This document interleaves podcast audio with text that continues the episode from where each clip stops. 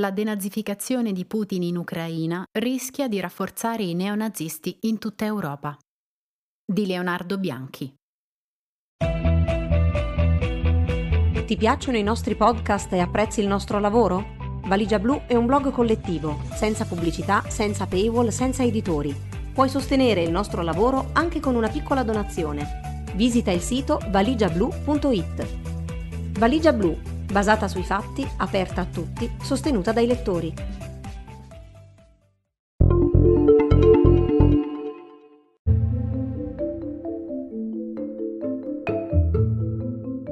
Nell'annunciare l'invasione dell'Ucraina, Vladimir Putin ha detto chiaramente che l'obiettivo principale è demilitarizzare e denazificare il paese. Secondo il presidente russo, infatti, l'Ucraina sarebbe uno stato fantoccio guidato da drogati e neonazisti.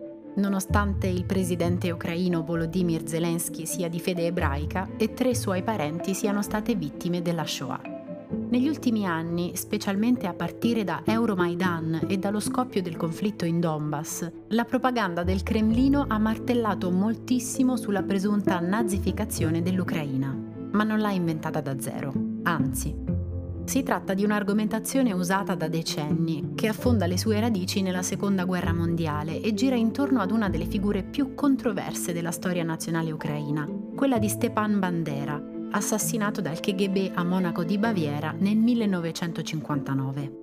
Bandera era un fascista convinto, membro dell'Organizzazione dei Nazionalisti Ucraini e fondatore dell'esercito insurrezionale ucraino UPA, il braccio armato dell'Organizzazione dei Nazionalisti Ucraini, OUN. La milizia ha combattuto prima contro i polacchi, sterminandone 60.000 in Galizia e Volinia, poi ha collaborato con i nazisti contro l'Armata Rossa, contribuendo all'Olocausto. Infine si è lanciata contro gli stessi tedeschi. Come ha ricordato Danilo Elia in un articolo sull'Osservatorio Balcani e Caucaso, Bandera e i suoi hanno combattuto una guerra partigiana, cinica e spietata, non preoccupandosi di eliminare chiunque costituisse un ostacolo al predominio degli ucraini a ovest del Dnipro. Lo stesso Putin ha tirato in ballo Bandera più volte. Nel discorso alla nazione con cui ha riconosciuto l'indipendenza delle repubbliche separatiste di Donetsk e Lugansk, ad esempio, il presidente russo ha detto che l'attuale governo di Kiev è un regime neonazista banderista che vuole commettere un genocidio ai danni della popolazione russofona dell'Est. Chiaramente l'intera questione della denazificazione è un'impostura che fa leva su un fatto reale e riscontrabile, la presenza di neofascisti e ultranazionalisti nel panorama politico ucraino. Lo ingigantisce a dismisura e lo fa diventare la giustificazione principale di una guerra. Ma è un pretesto davvero assurdo e per un motivo preciso. Se la presenza di gruppi di estrema destra fosse sufficiente a scatenare un'invasione, allora ogni paese europeo dovrebbe essere denazificato con la forza, Russia compresa. Al tempo stesso, la fissazione di Putin per i banderisti di Kiev non permette di capire quale sia effettivamente il loro peso. Non è vero che sono ovunque, come insistono i media russi e quelli esteri allineati alla posizione del Cremlino ma non è nemmeno vero che non esistono o sono totalmente insignificanti, sebbene il loro peso elettorale sia pressoché nullo. Insomma, chi sono davvero questi famigerati neonazisti ucraini? Quanto contano all'interno della società ucraina? Che legami hanno con i movimenti in altri paesi? E che ruolo ha e ha avuto finora l'estrema destra nel conflitto ucraino? La rinascita e l'ascesa dell'estrema destra nell'Ucraina post-sovietica. A parte il precedente dell'UPA, la storia dell'estrema destra ucraina contemporanea parte tra la fine degli anni 80 e l'inizio degli anni 90. Nel 1991 viene fondata l'Assemblea Nazionale Ucraina, UNA, che raggruppa varie formazioni minori, come l'Assemblea Interpartitica Ucraina, UMA, e l'Unione Nazionale Ucraina, UNS. L'UNA si dota molto presto anche di un'ala paramilitare apertamente ispirata all'UPA di Bandera, l'Autodifesa Nazionale Ucraina, UNSO. I militanti di una UNSO sono piuttosto attivi sia dentro che fuori l'Ucraina. Partecipano nella guerra di Transnistria del 1992, combattono al fianco dei georgiani contro i ribelli filorussi dell'Abkhazia e assieme ai ceceni nella prima guerra cecena intervengono anche nel conflitto dell'ex Jugoslavia, schierandosi con i nazionalisti croati. Nello stesso periodo e più precisamente il 13 ottobre del 1991 al Lviv, Leopoli, nasce il Partito Social Nazionale Ucraino, SNPU. Anch'esso è il frutto dell'integrazione tra vari gruppuscoli di estrema destra. Ci sono i veterani della guerra dell'URSS in Afghanistan, i giovani nazionalisti di eredità, Spadshina, i membri di fratellanza studentesca di Lviv guidati da Oleg Tiachnibok, e i membri della milizia paramilitare Varta Ruku, i guardiani del movimento. Il simbolo scelto dall'SNPU è il Wolfsangl, il cosiddetto dente di lupo usato dalle SS naziste. Nel corso degli anni 90 il partito si fa notare per i picchetti davanti al Parlamento monocamerale di Kiev, la Verkhovna Rada, e attrae ultras e bonehead, nel 1999, seguendo la tradizione dell'estrema destra ucraina, anche l'SNPU si dota di un'organizzazione paramilitare chiamata Patrioti dell'Ucraina. I risultati elettorali sono però disastrosi e all'inizio degli anni 2000 il partito è in crisi profonda. Serve una svolta che arriva al congresso del 2004. In quell'occasione viene cambiato il nome in Svoboda, Libertà, e Tiachnibok è nominato presidente. L'obiettivo è quello di darsi una ripulita e diventare la principale forza d'opposizione nazionalista del paese. Nel 2009 il partito registra la prima significativa affermazione alle urne. Ottiene quasi il 35% dei voti nell'oblast di Ternopil, conquistando 50 seggi su 120 nel consiglio locale. Alle amministrative del 2010 ottiene il 5,2% su base nazionale, con punte del 30 nella Galizia orientale. Un aiuto inaspettato a Svoboda arriva dal presidente Viktor Yanukovych, che, ricorda il giornalista Simone Pieranni, appena eletto nel 2010, decide di costruirsi il nemico pubblico per indebolire le opposizioni in Parlamento, rafforzando proprio il partito di Tiachnibok, cioè un estremo dell'arco politico. A Svoboda viene concesso moltissimo spazio sui media, che sfrutta abilmente. Si arriva così alle elezioni parlamentari del 2012, dove Svoboda incassa uno storico 10,44% dei voti e conquista 38 seggi alla Verkhovna Rada. Secondo il politologo Anton Shekovtsov, un simile risultato non va interpretato come l'indicazione di una crescita di razzismo e xenofobia nella società ucraina, ma piuttosto come una complessa combinazione di svariati fattori. Anzitutto, scrive sulla rivista Eurozine, Svoboda è stato considerato come uno dei pochi partiti ucraini ad avere un'ideologia forte e radicata, nonché come un'alternativa al partito delle regioni e al presidente Yanukovych. Inoltre, dice Shekovtsov, il partito ha beneficiato sia del declino dei partiti tradizionali che delle politiche dello stesso Yanukovych, percepite come anti-ucraine e troppo appiattite sulla Russia. Il momento di grazia tuttavia non dura molto. Nel corso del 2013 il supporto nei confronti della formazione di estrema destra cala progressivamente e a novembre precipita ad appena il 5,1%, poco sopra la soglia di sbarramento. Ma è proprio in quel mese che cambia tutto, ancora una volta. Yanukovych si rimangia infatti le promesse elettorali e non firma il preaccordo di associazione con l'Unione Europea, dando il via alle prime manifestazioni che poi sfoceranno nel cosiddetto Euromaidan. Dalle barricate di Euromaidan alla guerra in Donbass. Nonostante sia sempre stata alleata con movimenti neofascisti ed euroscettici, tra cui Forza Nuova, e persegua politiche estremamente illiberali, Svoboda aderisce sin da subito alle proteste a Kiev e in altre città ucraine. Per il partito, infatti, Euromaidan rappresenta la perfetta occasione di recuperare il consenso perduto, nonché una formidabile piattaforma per fare propaganda e consolidare la propria influenza politica.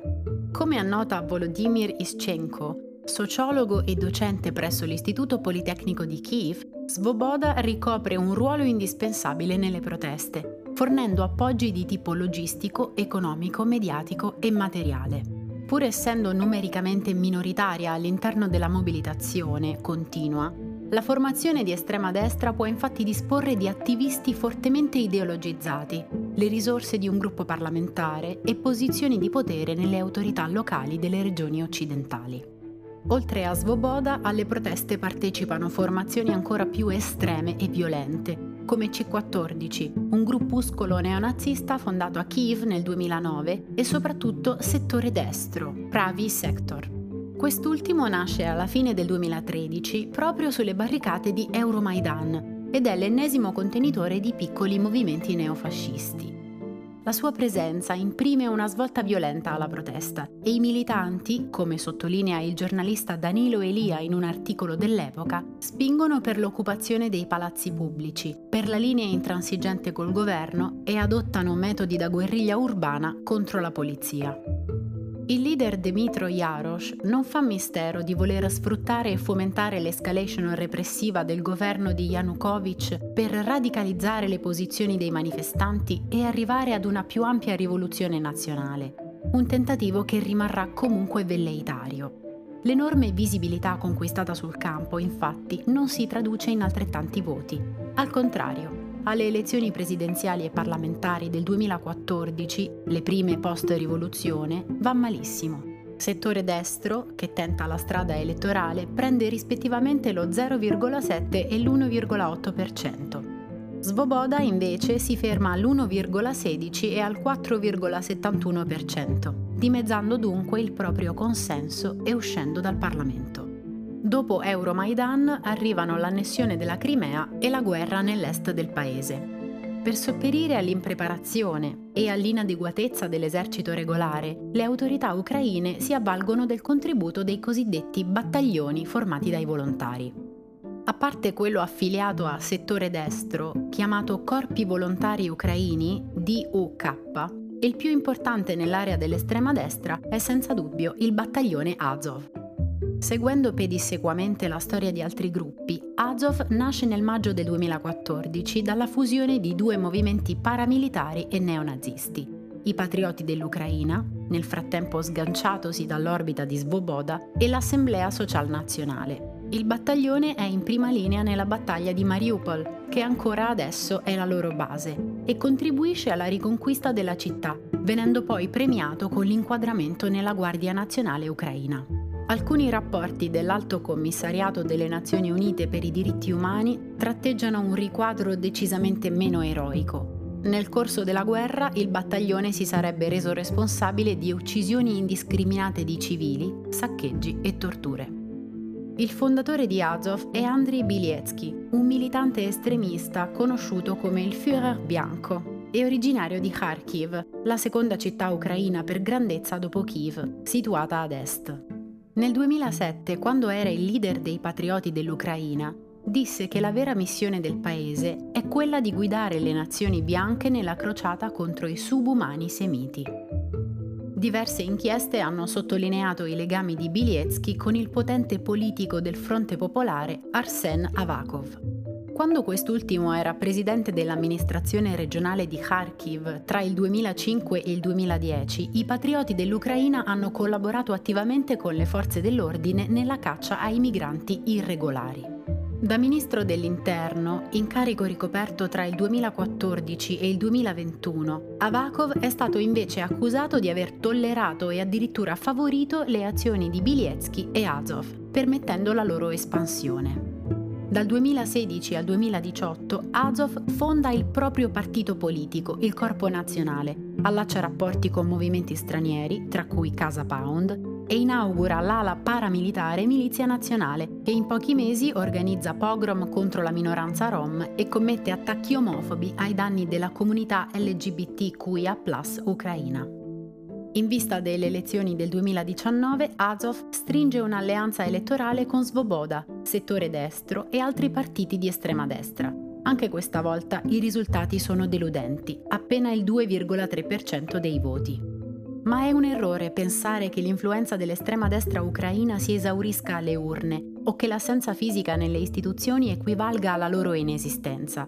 Il loro potere extraparlamentare, avverte il sociologo Volodymyr Ischenko, è tra i più forti in tutta Europa ed è un potere che deriva dalla disseminazione della propaganda nazionalista all'interno della società, dalle attività paramilitari dentro e fuori il Donbass, dalla complicità delle forze dell'ordine, che del resto è un problema comune a molti altri paesi, basti pensare alla Germania, nonché dalle stesse azioni di Vladimir Putin. Il campo d'addestramento dell'estrema destra globale. Sin dai primi momenti, il conflitto in Donbass ha attirato tanti foreign fighters da tutto il mondo.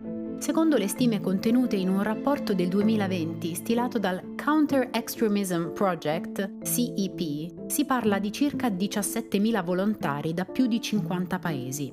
Di questi, la grande maggioranza, ben 15.000, proviene dalla Russia.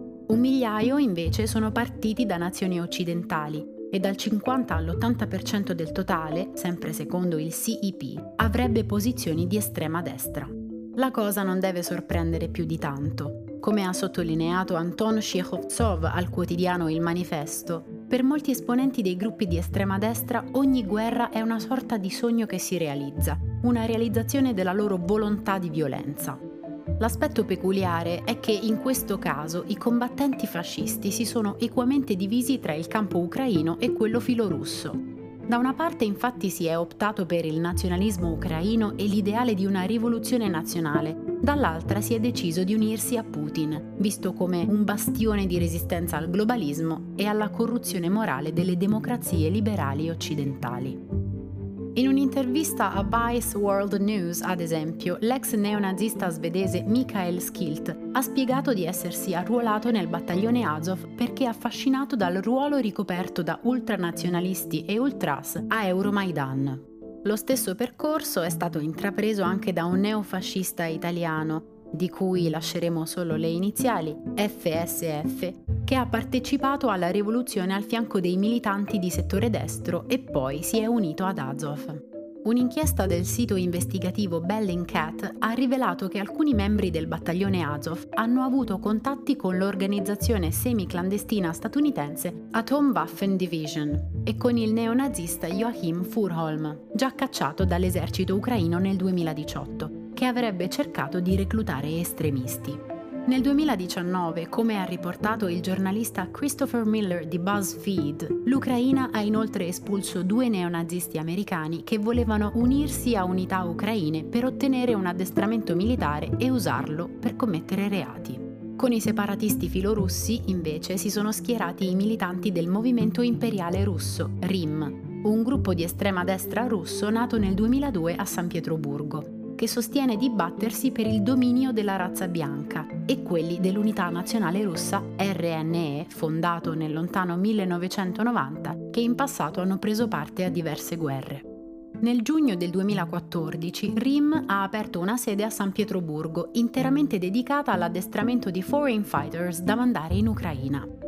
Nell'aprile del 2020 il governo degli Stati Uniti ha inserito il movimento imperiale russo nella lista delle organizzazioni terroristiche, dicendo che ha fornito un addestramento paramilitare a suprematisti bianchi e neonazisti in Europa. Qualche mese dopo, la rivista tedesca Focus ha rivelato che alcuni estremisti di destra tedeschi hanno partecipato ad un'esercitazione di RIM. Oltre a queste due formazioni russe, nelle sedicenti repubbliche popolari sono confluiti altri gruppuscoli e singoli militanti non affiliati a specifiche formazioni, tra cui anche diversi italiani. Il più noto è Andrea Palmeri, un ex militante di Forza Nuova, nonché ex leader dei Bulldog, un gruppo di ultras della Lucchese. L'uomo si trova a Lugansk dal 2014 ed è latitante. Nel 2021 è stato condannato in primo grado a 5 anni di reclusione nel processo sul reclutamento di mercenari dall'Italia al Donbass. In base alle stime di Natalia Judina e Alexander Ferkovshkin, in un lungo articolo pubblicato sulla rivista Nationalities Paper, i combattenti filorussi di estrema destra si aggirano tra le 100 e le 200 unità. In sostanza, ha dichiarato Ali Sufan del think tank anti-estremismo The Sufan Group, L'instabilità in Ucraina offre ai suprematisti bianchi le stesse opportunità di addestramento e radicalizzazione che l'instabilità in Afghanistan, Iraq e Siria ha offerto per anni ai militanti jihadisti. Le autorità di diversi paesi occidentali sono preoccupate che l'invasione russa possa esacerbare questa dinamica. A tal proposito, il Guardian ha svelato che nelle ultime settimane la polizia antiterrorismo del Regno Unito ha effettuato dei controlli mirati in uno dei principali aeroporti del paese, dopo che alcuni militanti neonazisti sarebbero partiti per l'Ucraina dagli Stati Uniti e da un paese europeo. Il paradosso, insomma, è che la denazificazione dell'Ucraina sbandierata da Putin rischia di portare al suo esatto opposto, ossia alla creazione di un gigantesco campo d'addestramento per l'estrema destra occidentale e quindi ad una potenziale nazificazione del paese.